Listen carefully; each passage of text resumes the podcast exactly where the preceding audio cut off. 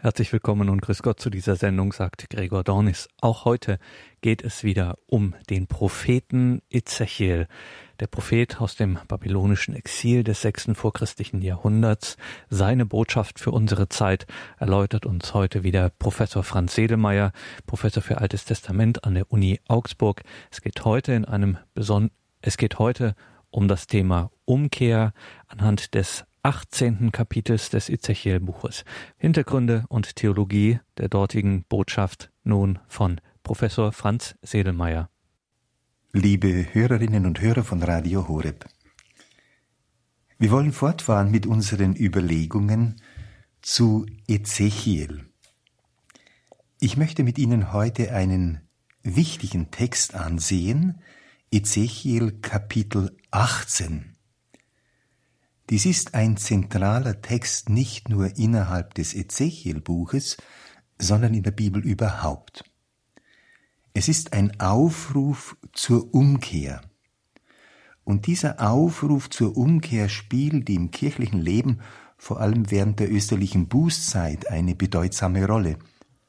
Aber da Umkehr und Neuorientierung immer geboten sind, ist dieser Text immer aktuell.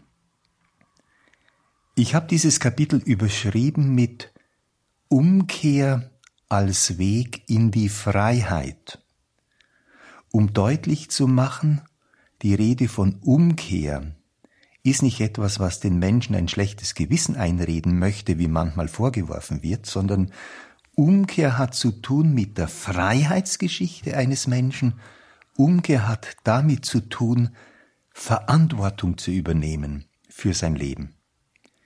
Die Literatur zu diesem Kapitel, zu diesem Text ist immens. Die Auffassungen über sein Verständnis gehen weit auseinander. So zum Beispiel sah eine lange exegetische Tradition in Kapitel achtzehn eine theoretische Abhandlung über die persönliche Verantwortung des Einzelnen. Dabei wurde die Auffassung vertreten, mit Ezechiel achtzehn geschehe ein Durchbruch zu einer sittlich höher stehenden Form von Religiosität. Und diese höhere Form von Religiosität bestünde darin, dass das Individuum von der Bevormundung durch die Gemeinschaft, durch das Kollektiv befreit würde. Die Väter essen saure Trauben und den Söhnen werden die Zähne stumpf. Diese Redeweise von Vers zwei, so die Auffassung, spiegele die alte Lehre von einer die Generationen übergreifenden Schuldhaftung wider. Ezechiel überwinde diese Überzeugung von der Sippenhaftung mit seiner neuen Lehre. Und in einer theoretischen Abhandlung betone er nun die persönliche Verantwortung des Einzelnen und trage somit entscheidend bei zur Überwindung von Kollektivhaftung. Ezechiel sei sozusagen der Vater des Individualismus. Aber so meine kritische Rückfrage, will Ezechiel achtzehn wirklich als eine theoretische Erörterung, als eine Art Lehrvortrag verstanden sein? Spiegelt sich in der Redeweise vom Vers zwei tatsächlich eine alte, im Glauben Israels verankerte Sicht von Kollektivhaftung wider, die Ezechiel dann mit einem theoretischen Diskurs durch eine neue Sicht ersetzen würde? Ist nicht auch das Gegenteil möglich? Nämlich, dass im Spruch von Vers zwei etwas Neues zum Ausdruck kommt. Eine Aussage nämlich, mit der die Glieder des Gottesvolkes ihre reale Situation, die Erfahrung des, des Exils interpretieren, deuten. In diesem Falle würde Ezechiel die im Zitat wiedergegebene Deutung des Exilsgeschehens zurückweisen. Werfen wir einen Blick auf den Text selber. Vielleicht haben Sie auch den Text gerade zur Hand, so dass es Ihnen leichter fällt, liebe Hörerinnen und Hörer, meinen Überlegungen zu folgen. Kapitel achtzehn ist ein in sich abgeschlossener Text. Ein erster Blick darauf zeigt, dass Ezechiel achtzehn aufgrund seines Inhaltes in zwei Teile zerfällt.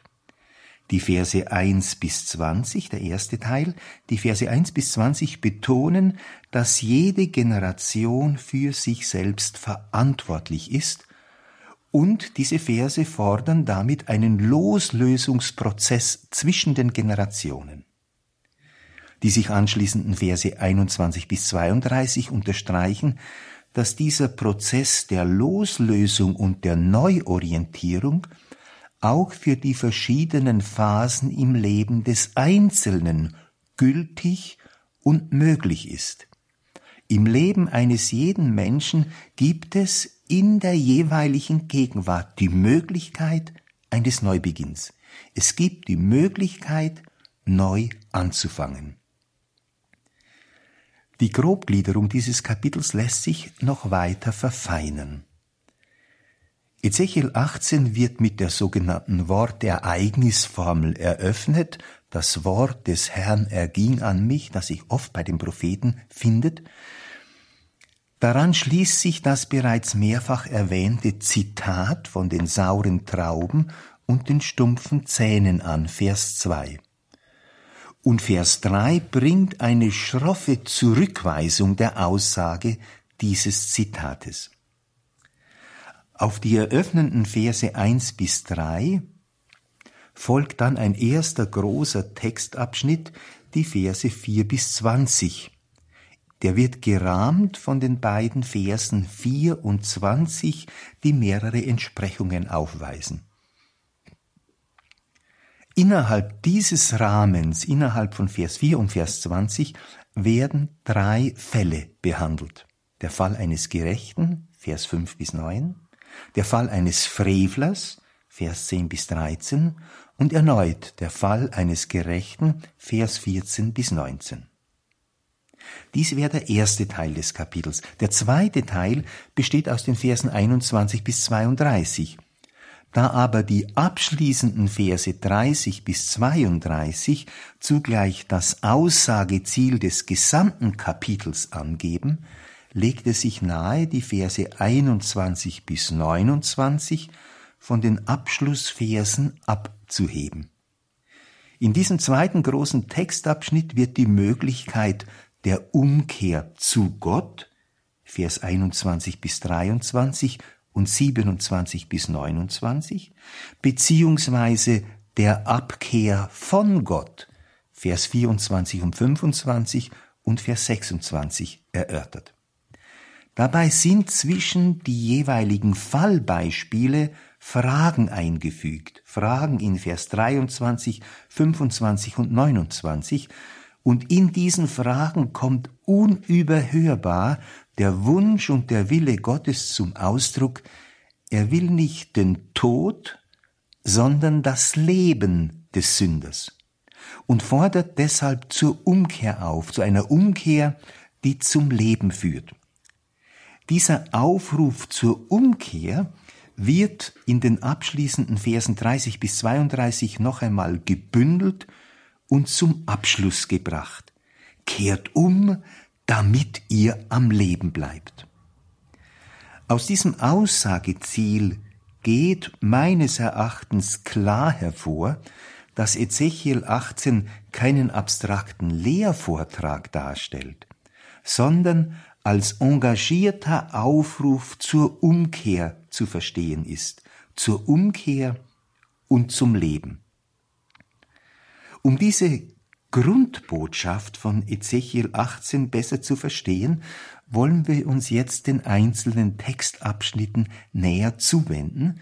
Zunächst der Redensart von Vers eins bis drei, saure Trauben, stumpfe Zähne, eine gefährliche Redensart, so möchte ich diese ersten einleitenden Verse überschreiben. Diese Einleitung beginnt mit einer sogenannten Wortereignisformel, wie kurz schon erwähnt. Das Wort des Herrn erging an mich oder ereignete sich an mir. Im Mittelpunkt der anhebenden Gottesrede steht eine Redensart, die Vers zwei bringt. Eine Redensart, die auf schroffe Weise, ohne Wenn und Aber, zurückgewiesen wird. Die Väter essen saure Trauben, und den Söhnen werden die Zähne stumpf. Was ist der Inhalt dieser Redensart? Ähnliche Aussagen finden sich zum Beispiel in Jeremia einunddreißig, Vers neunundzwanzig und auch im Buch der Klagelieder, Klagelieder fünf, Vers sieben. Alle drei Belegstellen verweisen in die Zeit um fünfhundertsiebenundachtzig vor Christus. Offensichtlich diente der Spruch von Ezechiel achtzehn zwei, wie auch die entsprechenden Aussagen in Jeremia einunddreißig, neunundzwanzig und Klagelieder fünf, sieben dazu, die Katastrophe von fünfhundertsiebenundachtzig vor Christus zu interpretieren und zu verarbeiten. Nun stellt sich die Frage, wie sich der Inhalt dieses Spruches in die Tradition Israels einfügt, wo er seinen Ort hat. Stützt dieser Spruch sich auf eine alte Überlieferung, wonach Söhne für die Schuld der Väter büßen müssen? In diesem Falle würde Ezechiel dieser Sicht, dieser althergebrachten Sicht, vermeintlich althergebrachten Sicht, etwas Neues entgegensetzen. Das ist eine oft vertretene Auffassung. Oder bietet dieses Diktum, bietet dieser Spruch eine Art zeitgenössischer Theologie? Dann würde Ezechiel diese neue Theologie, die das Exil zu interpretieren sucht, als unpassend zurückweisen. Diese Sicht, die im Spruch vertreten wird, hilft nicht weiter, um das babylonische Exil zu bewältigen, um mit der Krise zurechtzukommen. Eine mögliche Tradition, auf die der Spruch von Ezechiel achtzehn, Vers zwei sich stützen könnte, wird im Buch Exodus in Kapitel vierunddreißig, Vers sechs und sieben greifbar.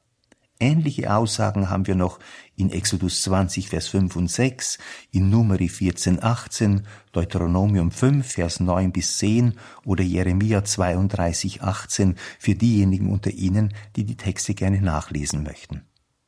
Wenden wir unsere Aufmerksamkeit dem Text Exodus vierunddreißig, Vers sechs und sieben zu. Worum geht es da?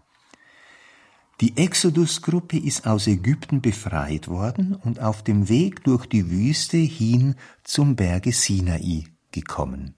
Dort am Sinai empfängt sie die Weisung Jahwes, Exodus neunzehn und zwanzig. Israel tritt ein in den Bund mit seinem Gott, Exodus vierundzwanzig. Doch schon am Sinai geschieht der Bundesbruch. Exodus zweiunddreißig, die Erzählung vom goldenen Kalb. Auf die Fürbitte des Mose hin erneuert Gott diesen gebrochenen Bund mit seinem Volk. Exodus Kapitel vierunddreißig. Und in diesem Zusammenhang der Bundeserneuerung findet sich nun die Aussage von Exodus vierunddreißig, Vers sechs und sieben, die uns hier besonders interessiert. Wir lesen in Exodus vierunddreißig, sechs und sieben: Der Herr ging an ihm, gemeint ist Mose, der Herr ging an ihm vorüber und rief: Jahwe ist ein barmherziger und gnädiger Gott, langmütig, reich an Huld und Treue. Er bewahrt Tausenden Huld, nimmt Schuld, Frevel und Sünde weg, lässt aber den Sünder nicht ungestraft. Er verfolgt die Schuld der Väter an den Söhnen und Enkeln, an der dritten und vierten Generation. Soweit dieser berühmte Text aus Exodus vierunddreißig. Ist es nicht naheliegend nun anzunehmen, dass der Spruch von Ezechiel achtzehn, Vers zwei, von den sauren Trauben und den stumpfen Zähnen, ist es nicht naheliegend, dass dieser Spruch von Ezechiel achtzehn, zwei aufnimmt, was in der Formulierung von Exodus vierunddreißig, sechs und sieben und an verwandten Stellen vorgegeben ist? Spiegelt sich in den erwähnten Texten nicht doch eine Vergeltungslehre wider, nach der die Söhne für die Schuld der Väter büßen müssen bis in die dritte und vierte Generation? Vorsicht! Für das Verständnis von Exodus vierunddreißig, Vers sechs und sieben und der damit verwandten Bibelstellen gilt es, Folgendes zu beachten. Erstens, der Schwerpunkt liegt nicht auf der Strafe, sondern auf der Huld und Treue. Diese gelten für tausend Generationen, gelten also für immer. Und zweitens, die Aussage über die Väter, Söhne und Enkel, über die dritte und vierte Generation, muss vor dem Hintergrund der Großfamilie von damals gesehen und verstanden werden. In einer Großfamilie oder Sippe lebten maximal vier Generationen beisammen. An einem Vergehen, an einer Schuld, an einem Verbrechen konnten demnach höchstens drei oder vier Generationen beteiligt sein. Die Strafe bezieht sich also auf diejenigen, die an einem Vergehen mitwirken konnten, im Höchstfall also vier Generationen. Mit anderen Worten, die Strafe trifft die Schuldigen und nur sie, die Gnade hingegen währt für tausend Generationen. Sie gilt für alle Zeiten. Darin ist aber genau das Gegenteil dessen ausgesagt, was der Spruch von Ezechiel achtzehn, Vers zwei behauptet. Die Väter handeln schlecht und werden schuldig, und die unschuldigen Kinder hingegen haben die Schuld zu bezahlen, sie werden bestraft. Ezechiel achtzehn, Vers zwei, dieses Zitat, kann sich somit wohl kaum auf eine alte, generell geltende Glaubensüberlieferung von einer Sippenhaftung stützen.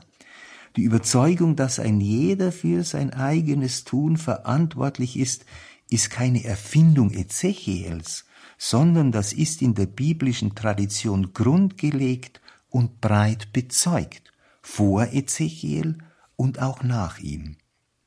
So ist zum Beispiel im Buch Deuteronomium folgender Rechtsgrundsatz festgehalten, in Deuteronomium Kapitel vierundzwanzig, Vers sechzehn: Es sollen nicht Väter wegen ihrer Söhne des Todes sein, und Söhne sollen nicht wegen ihrer Väter des Todes sein. Ein jeder soll des Todes sein, nur wegen seiner eigenen Sünden. Und dieser Rechtsgrundsatz aus Deuteronomium vierundzwanzig, Vers sechzehn wird zum Beispiel angewendet in zwei Könige vierzehn, Vers fünf bis sechs. Da geht es um einen König Amazia, der von siebenhundertsechsundneunzig bis siebenhundertsiebenundsechzig vor Christus König in Juda war. Über ihn heißt es, er erschlug seine Diener, die seinen Vater, den König, ermordet hatten. Aber die Söhne der Mörder tötete er nicht, wie es im Gesetzbuch des Mose geschrieben steht, wo Jahwe dieses Gebot erlassen hat: Die Väter dürfen nicht getötet werden um der Söhne willen, sondern jeder soll des Todes sein wegen seiner eigenen Sünden. Auch das alte Bundesbuch, ein altes Gesetzbuch, Exodus zwanzig, Vers zweiundzwanzig bis dreiundzwanzig, dreiunddreißig, weiß nichts von einer Kollektivschuld, von einer Kollektivhaftung.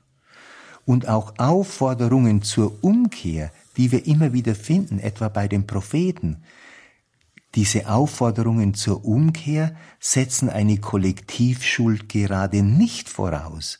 Wenn wir etwa beim Propheten Amos im Kapitel fünf lesen, Kapitel fünf, Vers vierzehn und fünfzehn, da heißt es, ich zitiere: Sucht das Gute, nicht das Böse, dann werdet ihr leben. Dann wird, wie ihr sagt, der Herr, der Gott der Heerscharen, bei euch sein. Hasst das Böse, liebt das Gute und bringt im Tor das Recht zur Geltung. Vielleicht ist der Herr, der Gott der Heerscharen, dem Rest Josefs dann gnädig. Ein solcher Aufruf zur Umkehr geht davon aus, dass der Mensch umkehren kann und nicht unter einer Kollektivhaftung steht.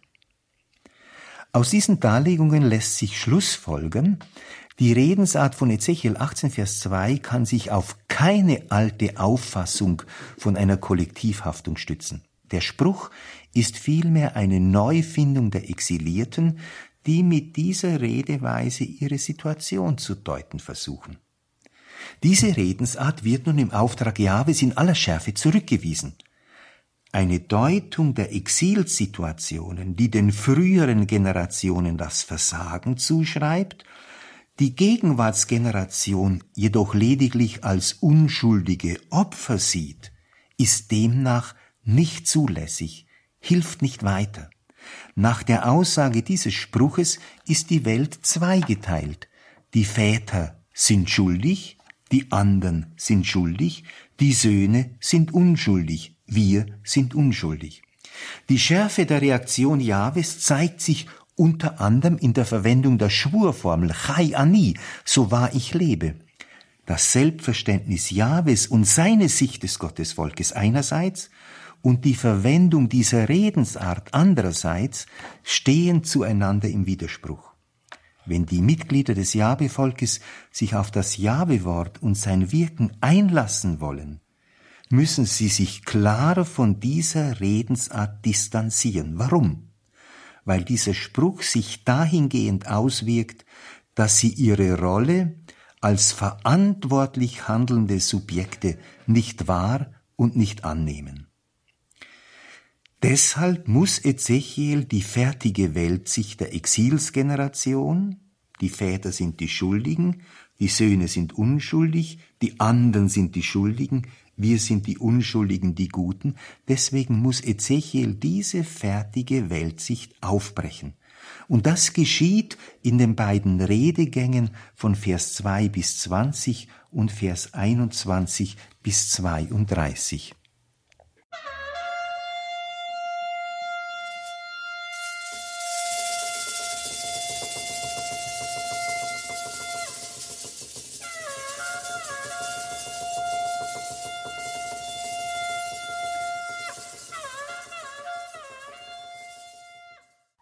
Wenden wir uns nun dem ersten großen Redegang zu, den Versen vier bis zwanzig. Dieser Redegang ist sorgfältig aufgebaut und gestaltet.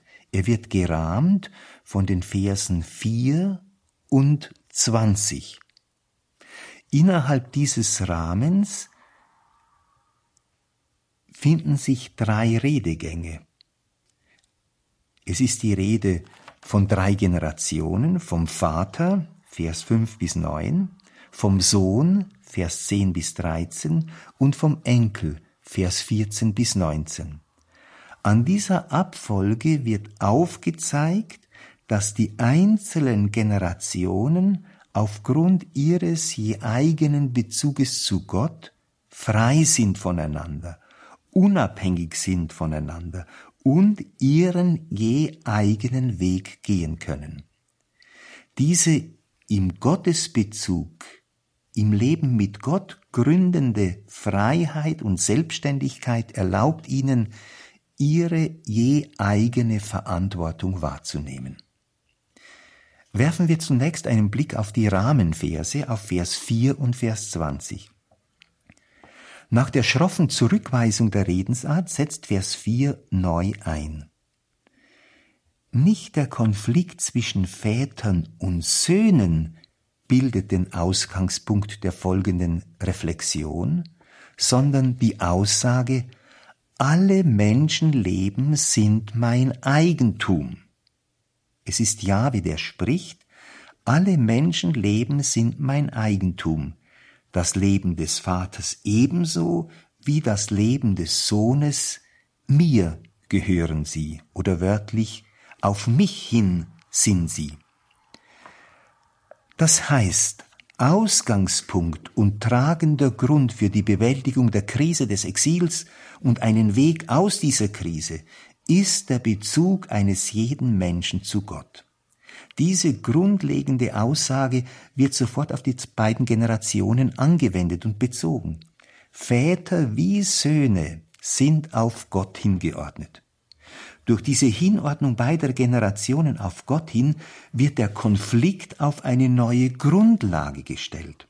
Der Konflikt wird von innen heraus geöffnet, da die im Spruch vorgegebene Polarität überwunden wird. In diese Polarität wird etwas Drittes eingefügt, ein Tertium Comparationis, nämlich Gott und die Beziehung zu ihm. Und dies ändert alles. Vers vier schließt mit der Aussage, nur wer sündigt, soll sterben. Diese Formulierung, in der sich eine alte Rechtstradition Israels ausdrückt, wird zu Beginn von Vers zwanzig identisch wieder aufgegriffen. Das Ende von Vers vier und der Beginn von Vers zwanzig entsprechen sich somit wörtlich mit der Aussage, nur wer sündigt, soll sterben. Vers vier lautet: Alle Menschenleben sind mein Eigentum. Das Leben des Vaters ebenso wie das Leben des Sohnes, mir gehören sie. Nur wer sündigt, soll sterben. Und Vers zwanzig beginnt damit: Nur wer sündigt, soll sterben. Ein Sohn soll nicht die Schuld seines Vaters tragen und ein Vater nicht die Schuld seines Sohnes. Die Gerechtigkeit kommt nur dem Gerechten zugute und die Schuld lastet nur auf dem Schuldigen. Vers vier betont den Gottesbezug einer jeden Generation. Mir gehören sie. Aufgrund dieses vorgegebenen, grundlegenden Gottesbezuges muss keine Generation Opfer der anderen bleiben, sondern sie kann ihren Weg vor Gott und mit Gott eigenverantwortlich gehen. Die Schlussformulierung von Vers vier, nur wer sündigt, soll sterben, steht in Opposition, in einer inneren Opposition zur Aussage des Versanfanges, nachdem eines jeden Menschenleben auf Jahwe hingeordnet ist. Alle Menschenleben sind mein Eigentum, nur wer sündigt, soll sterben. Das heißt, der Bezug zu Gott und die Zugehörigkeit zu ihm sind deshalb zugleich als eine Lebenszusage zu verstehen. Der Verlust des Gottesbezuges, wer sündigt, der Verlust des Gottesbezuges bedeutet hingegen Tod, wobei Tod nicht physisch gemeint ist, sondern eben aufgrund des Verlustes des Gottesbezuges. Aus dieser inneren Opposition der Aussagen von Vers vier, alle Menschenleben sind mein Eigentum, nur wer sündigt, soll sterben. Aus dieser inneren Opposition der Aussagen von Vers vier geht somit hervor, dass ein lebendiger Gottesbezug zugleich Lebenszusage bedeutet. Ein solcher Gottesbezug provoziert ein verantwortliches Handeln in Freiheit. Er lässt keine Entmündigung zu.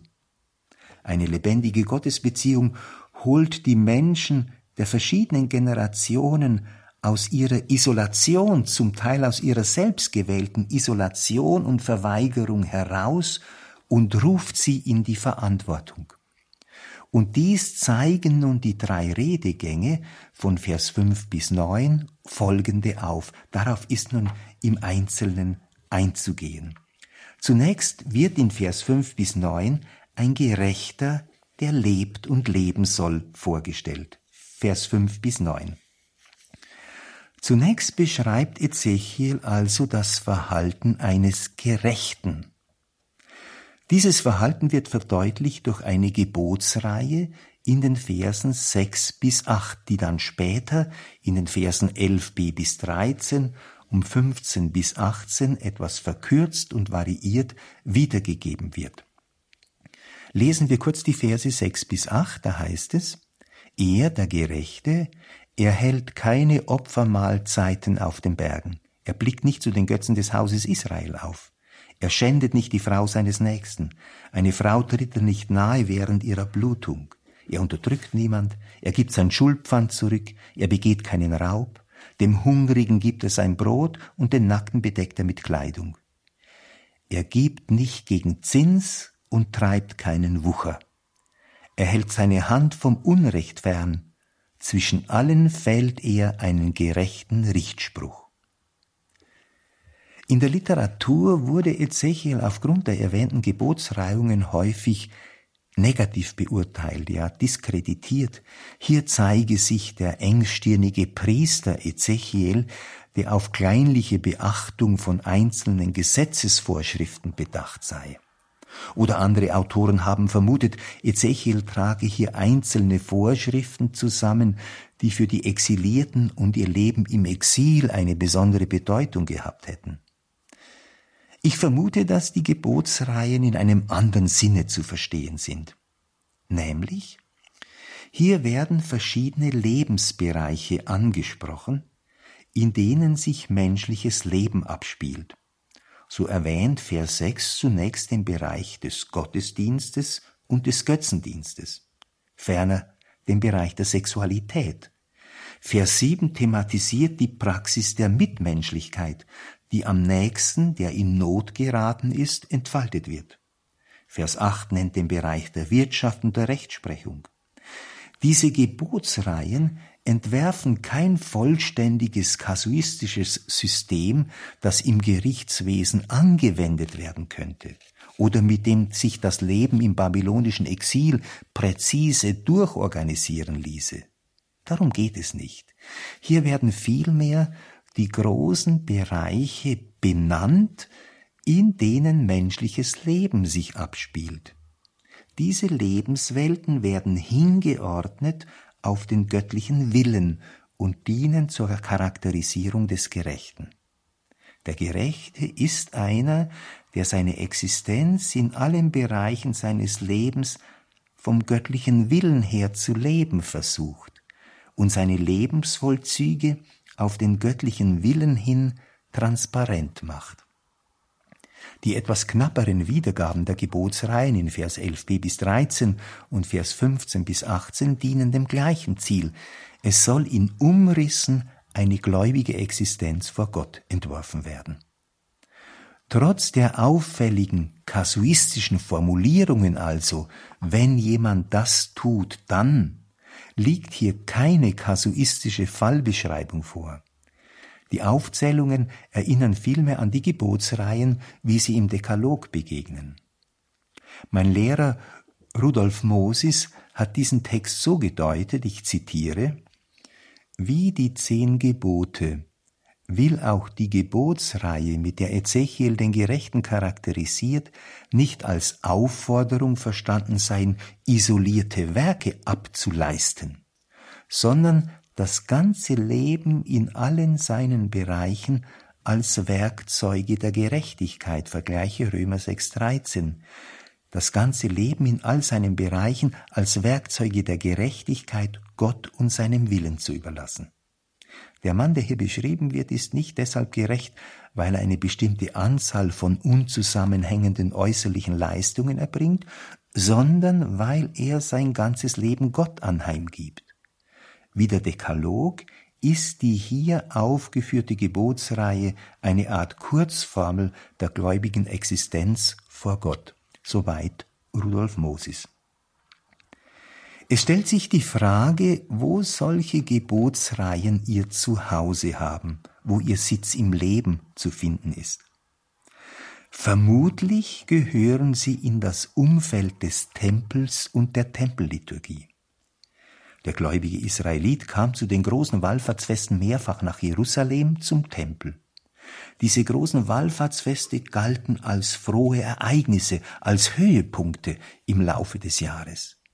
Denken Sie etwa am Psalm hundertzweiundzwanzig, Vers eins, wo der Psalmist betet, wie freute ich mich, als man mir sagte, zum Haus des Herrn wollen wir pilgern. Hier erfuhr sich der Jahwe-Gläubige als Glied der größeren Glaubensgemeinschaft, der er angehörte. Die Dankbarkeit für das göttliche Handeln in der Schöpfung und in der Geschichte prägte das Fest.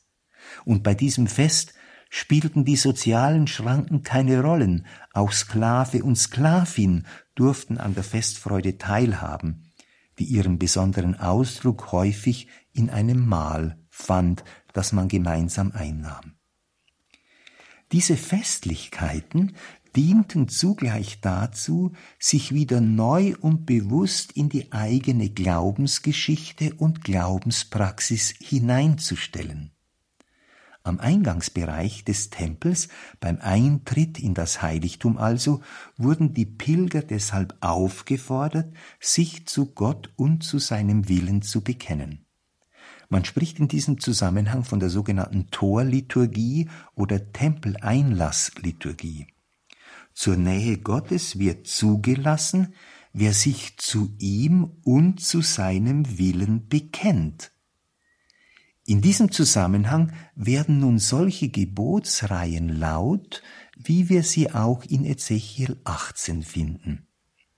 Da uns vom vorexilischen Tempelkult nichts Sicheres überliefert ist, bleibt der reale Ablauf einer solchen Torliturgie in ihrer Agenda und in ihrer Legenda weitgehend im Dunkeln.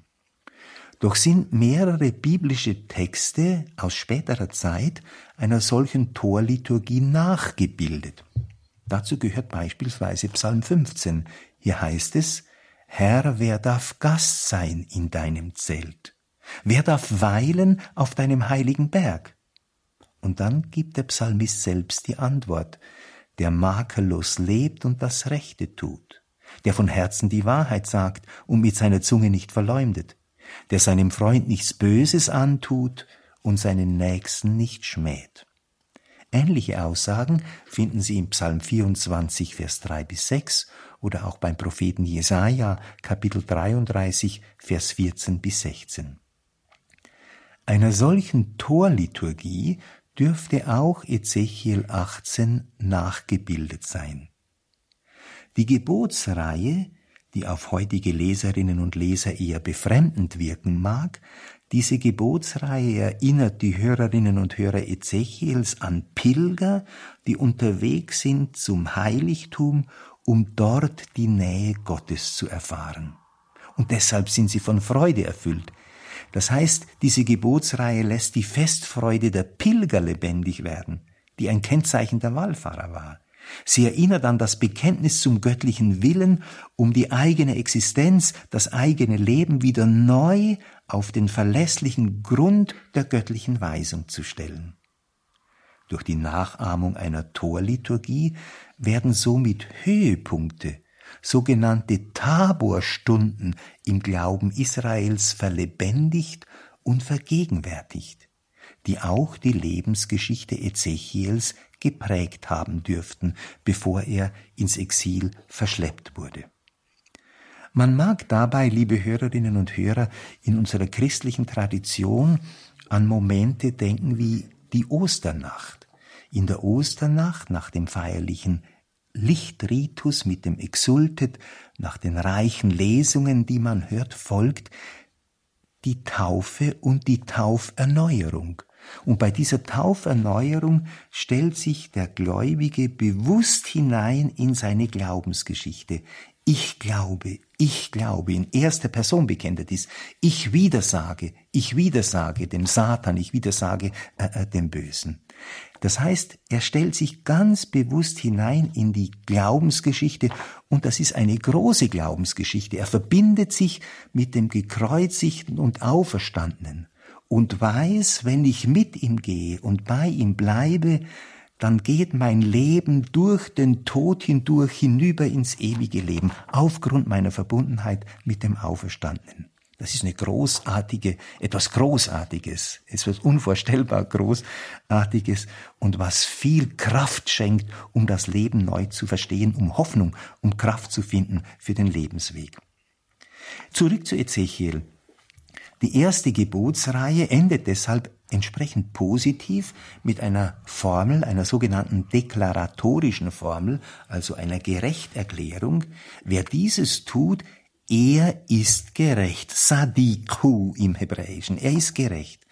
Mit einer solchen Formel wurden die Pilger zum Gottesdienst und zum Tempel zugelassen. Sie gewährt gleichsam Zugang zur Nähe Gottes. Sie bedeutet eine Zusage an Leben. Er wird gewiss am Leben bleiben, Spruch Gottes des Herrn, wie es in Vers neun heißt. Darauf folgt ein zweiter Abschnitt, die Verse zehn bis dreizehn, der Sohn, der nun als Frevler charakterisiert ist. Hier erscheint nun erstmals die Vater-Sohn-Problematik, aber im Unterschied zum Spruch und seiner Problemstellung von Vers zwei stehen sich hier jedoch ein gerechter Vater und ein verbrecherischer Sohn gegenüber.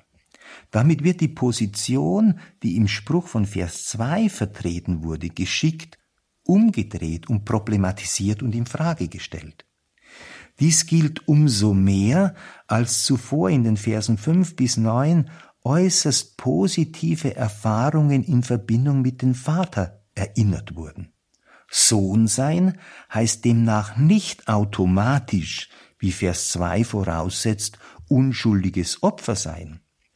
Ob der Sohn Teil hat am Leben oder ob er des Todes ist, Das ist nicht eine Frage des bloßen oder blinden Schicksals, sondern das hängt mit seiner ureigensten Entscheidung zusammen, ob er leben will oder nicht, ob er sich an der Weisung Gottes orientiert oder nicht. Der Sohn, der in den Versen zehn bis dreizehn vorgestellt wird, tut dies eben nicht, wie die Gesetzesformulierungen zum Ausdruck bringen. Dann folgen die Verse vierzehn bis neunzehn, der Sohn oder der Enkel als ein Gerechter. Der dritte Redegang stellt einem schuldigen Vater einen gerechten Sohn gegenüber. Dass dieses Verhältnis ausführlicher behandelt wird, dürfte seinen Grund darin haben, dass hier das Muster von Vers zwei aus dem Zitat aufgegriffen ist. Doch selbst in diesem Falle, wonach der Vater, wie das Sprichwort vorgibt, Schuld auf sich geladen hat, selbst in diesem Fall kann der Sohn leben. Vorausgesetzt ist freilich, dass er sich von der schuldhaften Handlungsweise seines Vaters loslöst und sich entschieden an der Weisung Jahwes orientiert, die wiederum in Gebotsreihen entfaltet wird. Die Verse siebzehn b bis achtzehn b stellen die Rollen des Vaters und des Sohnes einander eigens noch einmal gegenüber, um zu verdeutlichen, wenn der Sohn nicht Maß nimmt am negativen Verhalten seines Vaters, sondern an der Weisung Jahwes, ist sein Anteil das Leben. Es liegt somit an ihm selbst, sein Leben auf einen neuen und verlässlichen Grund zu stellen, auf den der Weisung seines Gottes. Was Ezechiel seinen Hörern mit dieser engagierten Rede verdeutlicht, lässt sich vielleicht so paraphrasieren in meinen eigenen Worten: Leute, die entscheidende Frage ist doch nicht, ob eure Väter saure Trauben gegessen haben. Die entscheidende Frage lautet vielmehr: Wollt ihr leben? Wenn ja, nehmt euer Leben in die Hand, orientiert euch an der Weisung Jahwes und ihr werdet in ihr das Leben finden. In Vers neunzehn kommen vermutlich diejenigen zu Wort, die bereits im Spruch von Vers zwei ihre Position ausgedrückt hatten. Warum trägt der Sohn nicht mit an der Schuld des Vaters? Dieser Spruch von Vers neunzehn bestätigt noch einmal, was auch im Vers zwei schon deutlich zum Ausdruck kam, die Weigerung der Söhne, in die Verantwortung einzutreten und die Verantwortung für sich und ihre Generation zu übernehmen. Vers zwanzig, mit dem der erste Abschnitt endet, übt eine Scharnierfunktion aus. Einerseits greift dieser Vers, der das Ende des ersten Redeganges markiert, wörtlich auf Vers vier b zurück und unterstreicht noch einmal die Selbstständigkeit und die Verantwortung einer jeden Generation. Andererseits verlässt dieser abschließende Satz von Vers zwanzig bereits die Generationenproblematik. Mit seiner Aussage, dass die Gerechtigkeit und Schuld am jeweiligen Täter haften, leitet er über zum zweiten Teil der Komposition. Hören wir noch einmal den Vers zwanzig. Der Mensch, der sündigt, nur er soll sterben. Ein Sohn soll nicht an der Schuld des Vaters mittragen und ein Vater soll nicht an der Schuld des Sohnes mittragen. Die Gerechtigkeit des Gerechten kommt über ihn selbst und die Schuld des Schuldigen kommt über ihn selbst. Damit, liebe Hörerinnen und Hörer, endet der erste große Abschnitt dieses Kapitels Ezechiel achtzehn, ein Plädoyer, ein Appell an jede Generation, ihren eigenen Weg mit Gott zu suchen und zu gehen und so in der Orientierung am Willen Gottes das Leben zu finden.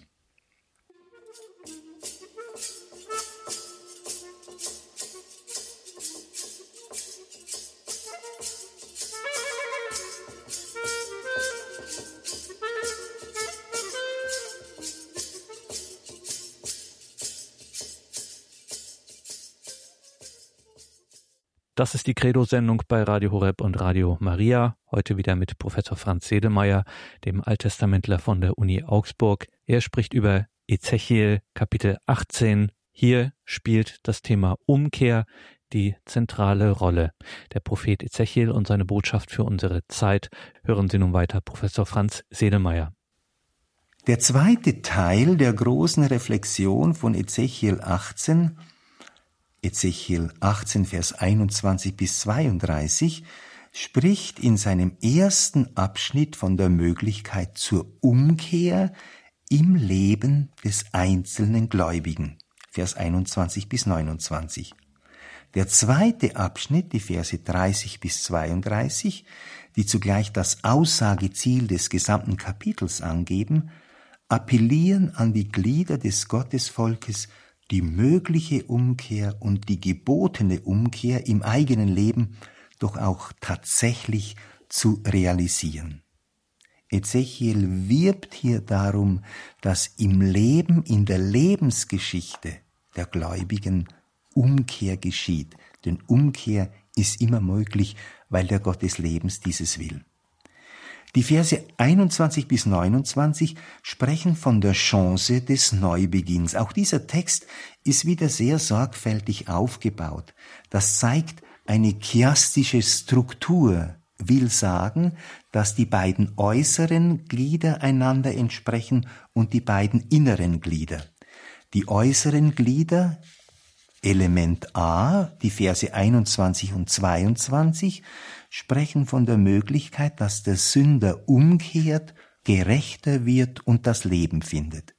Dann folgt ein Element B, die umgekehrte Linie, dass ein Gerechter seine Gerechtigkeit verspielt und sündigt. Vers vierundzwanzig, Vers sechsundzwanzig, erneut B', ein Gerechter gibt seine Gerechtigkeit preis und sündigt und verspielt das Leben. Und in Vers siebenundzwanzig und achtundzwanzig A', ein Sünder kehrt um und lebt nach dem Willen Gottes und findet das Leben. Also die beiden äußeren Glieder, Vers einundzwanzig und zweiundzwanzig, siebenundzwanzig und achtundzwanzig, betonen die Umkehr des Sünders, und die beiden inneren Glieder, Vers vierundzwanzig und sechsundzwanzig, betonen die andere Möglichkeit, dass jemand sich von Jahwe abkehrt. Also die beiden Aussagen in der Mitte, Vers vierundzwanzig und Vers sechsundzwanzig, betrachten die Möglichkeit, die es auch gibt, dass ein Gerechter sich von seiner Gerechtigkeit abwendet und schuldig wird. Für diesen Fall wird festgestellt, er kann sich nicht auf seine vermeintlichen Verdienste berufen, sondern er verwirkt sein Leben, weil er sich von der lebensspendenden Weisung Jahwes abgewandt hat. Ihm wird in besonderer Weise empfohlen, doch treu zu sein und wachsam zu bleiben, den Weg mit dem Willen Gottes weiterhin und in Treue zu gehen. Die beiden äußeren Glieder, Vers einundzwanzig und zweiundzwanzig und Vers siebenundzwanzig und achtundzwanzig, diskutieren die Alternative, dass ein Schuldiger umkehrt und nun Gerechtigkeit übt. Für diesen Fall wird festgehalten, er findet mit seiner Umkehr, mit seiner Zukehr zu Jahwe, die sich im rechten Tun zeigt und bewährt, er findet das Leben. Er findet neu seinen Ort in der Nähe Jahwes und in der Gemeinschaft des Volkes.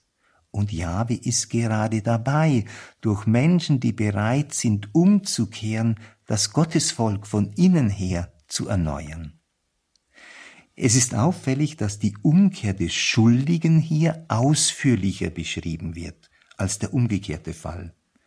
Darin kommt zum einen der ernste Zustand des Jahwe-Volkes zum Ausdruck, zugleich aber auch das Anliegen des gesamten Textabschnittes, dass Umkehr zu einer lebendigen Wirklichkeit im Gottesvolk wird.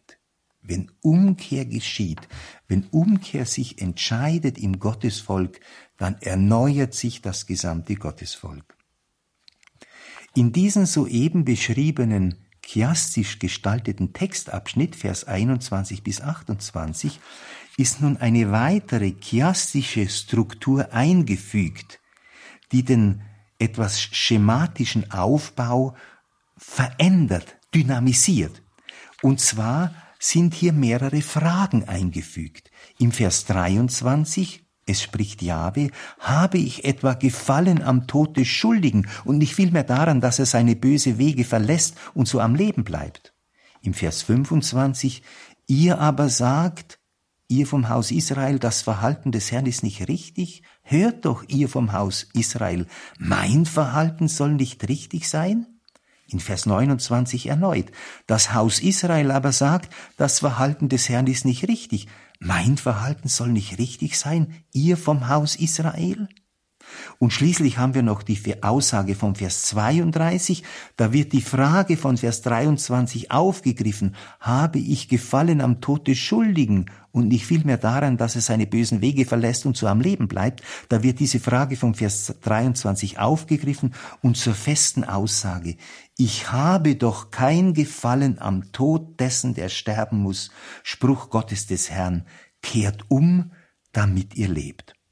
Das heißt, dieser zweite textübergreifende Chiasmus, der sich mit dem anderen verbindet, besteht aus den drei Fragen, Vers dreiundzwanzig, fünfundzwanzig und neunundzwanzig, und aus dieser festen und verlässlichen Antwort, die Gott gibt, ich will nicht den Tod des Sünders, sondern ich will, dass er umkehrt und lebt. Die drei Fragen konfrontieren das Verhalten Gottes und das Verhalten Israels miteinander. Dabei zeigt sich die Parteilichkeit Gottes für die Umkehr und das Leben des Frevlers. Das, was Gott will, ist, dass der Mensch umkehrt und lebt. Und je mehr Menschen dieses tun, umso mehr erneuert sich das Haus Israel. Mit der gebotenen Umkehr der einzelnen Glieder im Gottesvolk zielt Ezechiel auf die Erneuerung des gesamten Gottesvolkes. Es ist interessant, dass am Ende dieses Kapitels das Gottesvolk nicht mehr als Haus der Widerspenstigkeit, Beit Mari, Haus Widerspenstigkeit bezeichnet wird, sondern den alten Ehrennamen erhält, Haus Israel, das mit seinem Gott im Bunde steht. Das ist die Frucht der Umkehr, dass das Leben im Bund mit Gott neu wahrgenommen und neu vertieft wird. Die Verse einundzwanzig bis neunundzwanzig fordern somit dazu auf, das eigene Verhalten kritisch zu hinterfragen und es neu zu bedenken. Die einzelnen Gläubigen sind dabei angeredet.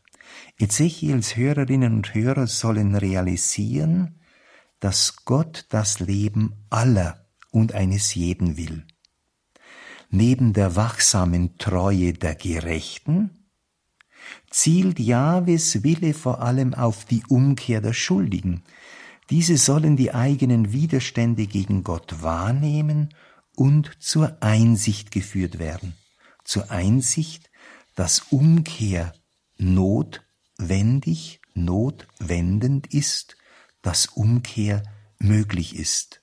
Und Umkehr ist möglich, weil Gott selbst diese will. Und wenn Gott Umkehr will, dann heißt das, dass der Schritt der Umkehr von der Gnade, von der Lebenszusage Gottes begleitet ist. Das ganze Kapitel endet dann in den Versen dreißig bis zweiunddreißig mit einem Aufruf zur Umkehr. Darum will ich euch richten, jeden nach seinem Weg, ihr vom Haus Israel, Spruch Gottes des Herrn. Kehrt um. Kehrt euch ab von all euren Vergehen. Sie sollen für euch nicht länger der Anlass sein, in Schuld zu fallen. Werft alle Vergehen von euch, die ihr verübt habt. Schafft euch ein neues Herz und einen neuen Geist. Warum wollt ihr sterben, ihr vom Haus Israel? Ich habe doch kein Gefallen am Tod dessen, der sterben muss, Spruch Gottes des Herrn. Kehrt um, damit ihr am Leben bleibt.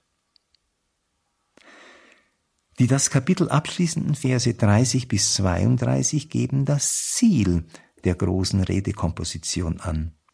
Diese mündet ein in eine explizite Aufforderung zur Umkehr. Ezechiel appelliert an die einzelnen Glieder des Gottesvolkes, den Schritt der Umkehr in aller Entschiedenheit zu tun. Denn von Gott her ist die Umkehr, von Gott her ist Neubeginn möglich. Doch will diese Möglichkeit zur Umkehr vom Menschen auch bejaht und ergriffen und persönlich angeeignet werden. Tragender Grund für die Mahnung zur Umkehr ist Gottes Lebenszusage. Er will das Leben und nicht den Tod des Menschen. Auffällig ist die Formulierung Asulachem lev chadash veruch chadashah, so im Hebräischen. Schafft euch, macht euch ein neues Herz und einen neuen Geist. In dieser Forderung von Ezechiel achtzehn einunddreißig, schafft euch ein neues Herz und einen neuen Geist. In dieser Forderung sehen manche einen Widerspruch zur Aussage von Kapitel Ezechiel sechsunddreißig. Dort heißt es im Vers sechsundzwanzig folgende: Ich gebe euch ein neues Herz und einen neuen Geist. In der Tat sind hier verschiedene theologische Akzente gesetzt, aber inhaltlich muss es nicht notwendig als ein Widerspruch angesehen werden. In Ezechiel sechsunddreißig, ich gebe euch ein neues Herz, wird besonders der gnadenhafte Charakter betont, das Heil, das Gott wirkt und schenkt. Aber dieses Heil, das Gott wirkt und schenkt, will auch vom Menschen angenommen und bejaht werden. Und das betont der Imperativ von Kapitel achtzehn, Vers einunddreißig. Macht euch, schafft euch ein neues Herz und einen neuen Geist. Das Heil, das Gott den Menschen schenkt, will vom Menschen auch bejaht und angenommen werden. Es ist ein Appell an die menschliche Freiheit und an den menschlichen Willen. Auch das Mittun des Menschen ist erforderlich. Und das macht die Würde und die Größe des Menschen aus. Der Mensch wird von Gott ernst genommen, dadurch, dass er in die Verantwortung gerufen wird. Wenn Israel auf die Weisung Jahwes hört, nach dieser Weisung lebt, dann wird es nicht länger ein Haus der Widerspenstigkeit sein, sondern es wird neu zum Haus Israel, das mit seinem Gott im Bund steht. Es wird neu die Nähe Gottes erfahren. Es wird neu und gestärkt aus der Krise hervorgehen. Mit diesem Ehrennamen Beit Israel, Haus Israel, endet auch das Kapitel, verbunden mit der eindringlichen Zusage: Gott will nicht den Tod des Sünders, sondern dass dieser sich dem Leben zuwendet und in der Gemeinschaft mit Gott teilhat am Leben. Und dies mitten im Alltag des Exils. Durch viele einzelne Gläubige, liebe Hörerinnen und Hörer, die den Schritt der Umkehr tun, erneuert sich das Gottesvolk. Kann das Gottesvolk neu Zeichen der Hoffnung werden in der Welt von heute und den Gott des Lebens bezeugen. Was gäbe Schöneres, als dieses zu tun? Ich möchte abschließend die wichtigsten Gedanken noch einmal bündeln in einer theologischen Synthese. Erstens, zum Zitat von Vers zwei.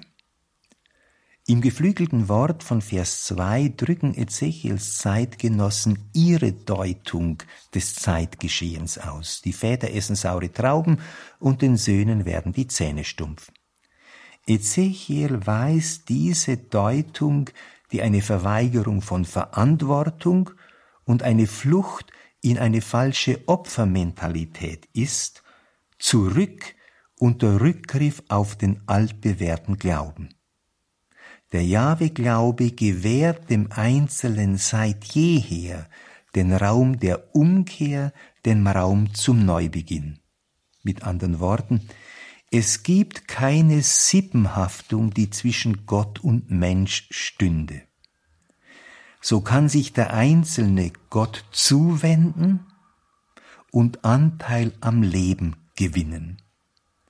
Wenn er sich Gott zuwendet, findet er neu einen verlässlichen Grund für sein Leben. Und dies ist besonders wichtig in der Stunde der Not, in der Zeit der Krise. Ein zweites: die Zuwendung zum Einzelnen. In seiner Gerichtspredigt hatte Ezechiel überwiegend das Haus Israel als Ganzes angeredet, oft in dieser Verballhornung Beit Mari, Haus der Widerspenstigkeit. Oder er hatte einzelne Gruppen wie die Könige, die Ältesten, die Propheten und Prophetinnen angeredet, die den Verfall im Gottesvolk mit verursacht hatten, durch ihr fehlerhaftes Verhalten, durch ihr verantwortungsloses Verhalten. In Ezechiel achtzehn wendet sich der Prophet hingegen dem einzelnen Gläubigen zu. In der Zeit des Umbruchs, in der tragende Institutionen des Jahwe-Volkes daniederliegen, in der, etwas salopp gesprochen, in Anführungsstrichen, die Kirche des, die Volkskirche des Alten Testamentes zerbrochen ist, in einer Zeit des Umbruchs, in der tragende Institutionen des Jahwe-Volkes daniederliegen und ihrer Funktion nicht mehr gerecht werden, gewinnt der Einzelne eine besondere Bedeutung. Die Sorge für die einzelnen Jahwe-Gläubigen ist jedoch hingeordnet auf das gesamte Jahwe-Volk. Dieses soll neu aufgebaut werden. Mit vielen Einzelnen, die sich auf die Dynamik der Erneuerung einlassen, wird auch das gesamte Gottesvolk von innen her erneuert. Drittens, zum Gottesbild von Ezechiel achtzehn. Auch wenn die Botschaft von Ezechiel achtzehn hinter nüchternen kasuistischen Formulierungen sich verbirgt, so erscheint Gott in der Verkündigung dieses Kapitels ganz und gar als der Gott des Lebens. Gott steht grundsätzlich und entschieden auf der Seite des Menschen. Er will das Leben dessen zurückgewinnen, der schon im Bereich des Todes ist, und fordert seine Hinwendung zum Leben, Umkehr. Er will das Leben dessen bewahren, der sich im falschen Vertrauen auf sein ordentliches Leben in Selbstsicherheit wähnt und Gefahr läuft, sein Leben zu verfehlen. Die Mahnung zur Wachsamkeit. Der Gott des Lebens wirkt jedoch nicht entmündigend auf die Menschen ein. Er provoziert sie vielmehr, handelnde Subjekte zu werden, die sich ihrer Verantwortung für das eigene Leben bewusst sind und dieses ihr Leben Gott vertrauend in die Hand nehmen. Viertens, Umkehr und Lebensgestaltung. Die Zugehörigkeit zu Gott ist keine bloße innerliche Angelegenheit oder eine nur gefühlsmäßige oder eine nur geistige Angelegenheit.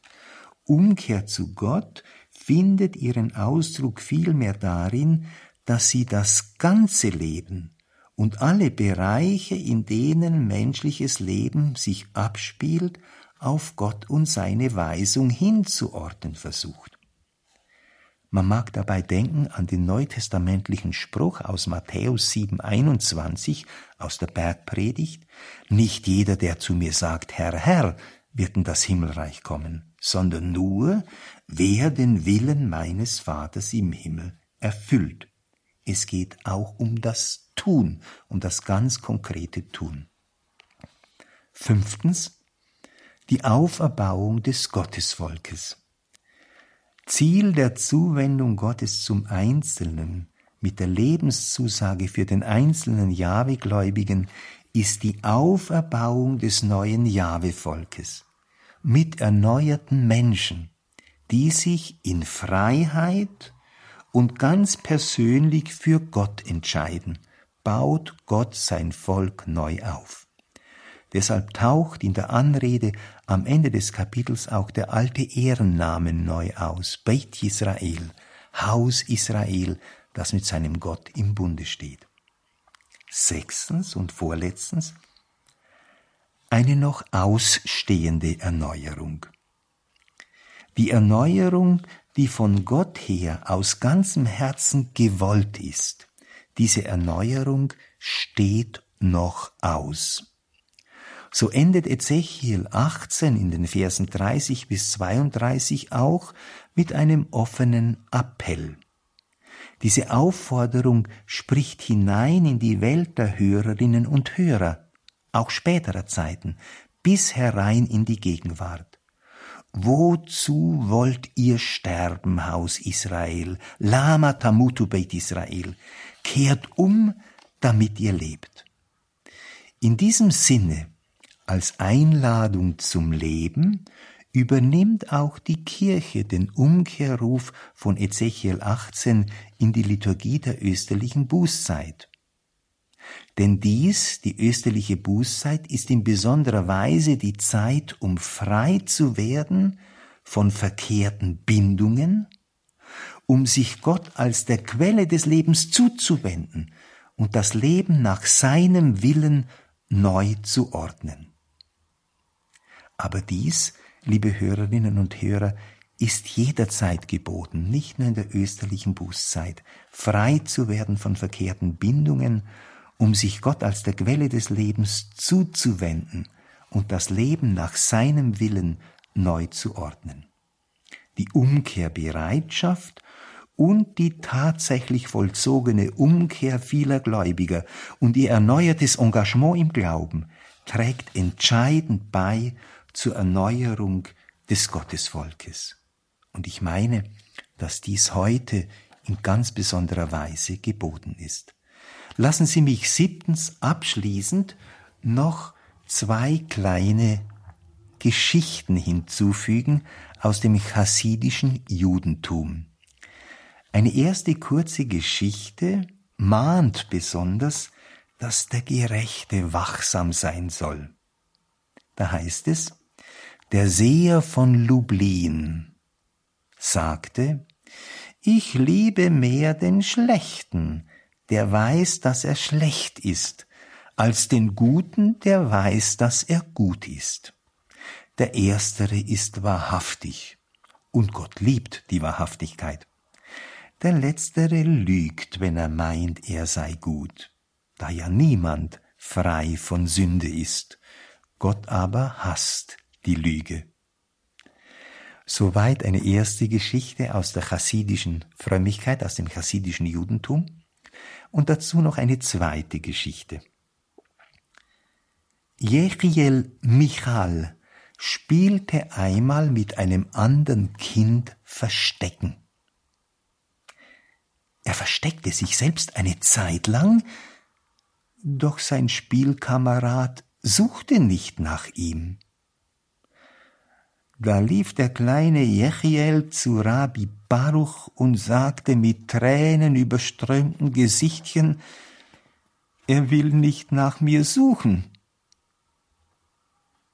Der Rabbi sagte nachdenklich, Tja, tja, das ist Gottes Klage, dass wir nicht nach ihm suchen.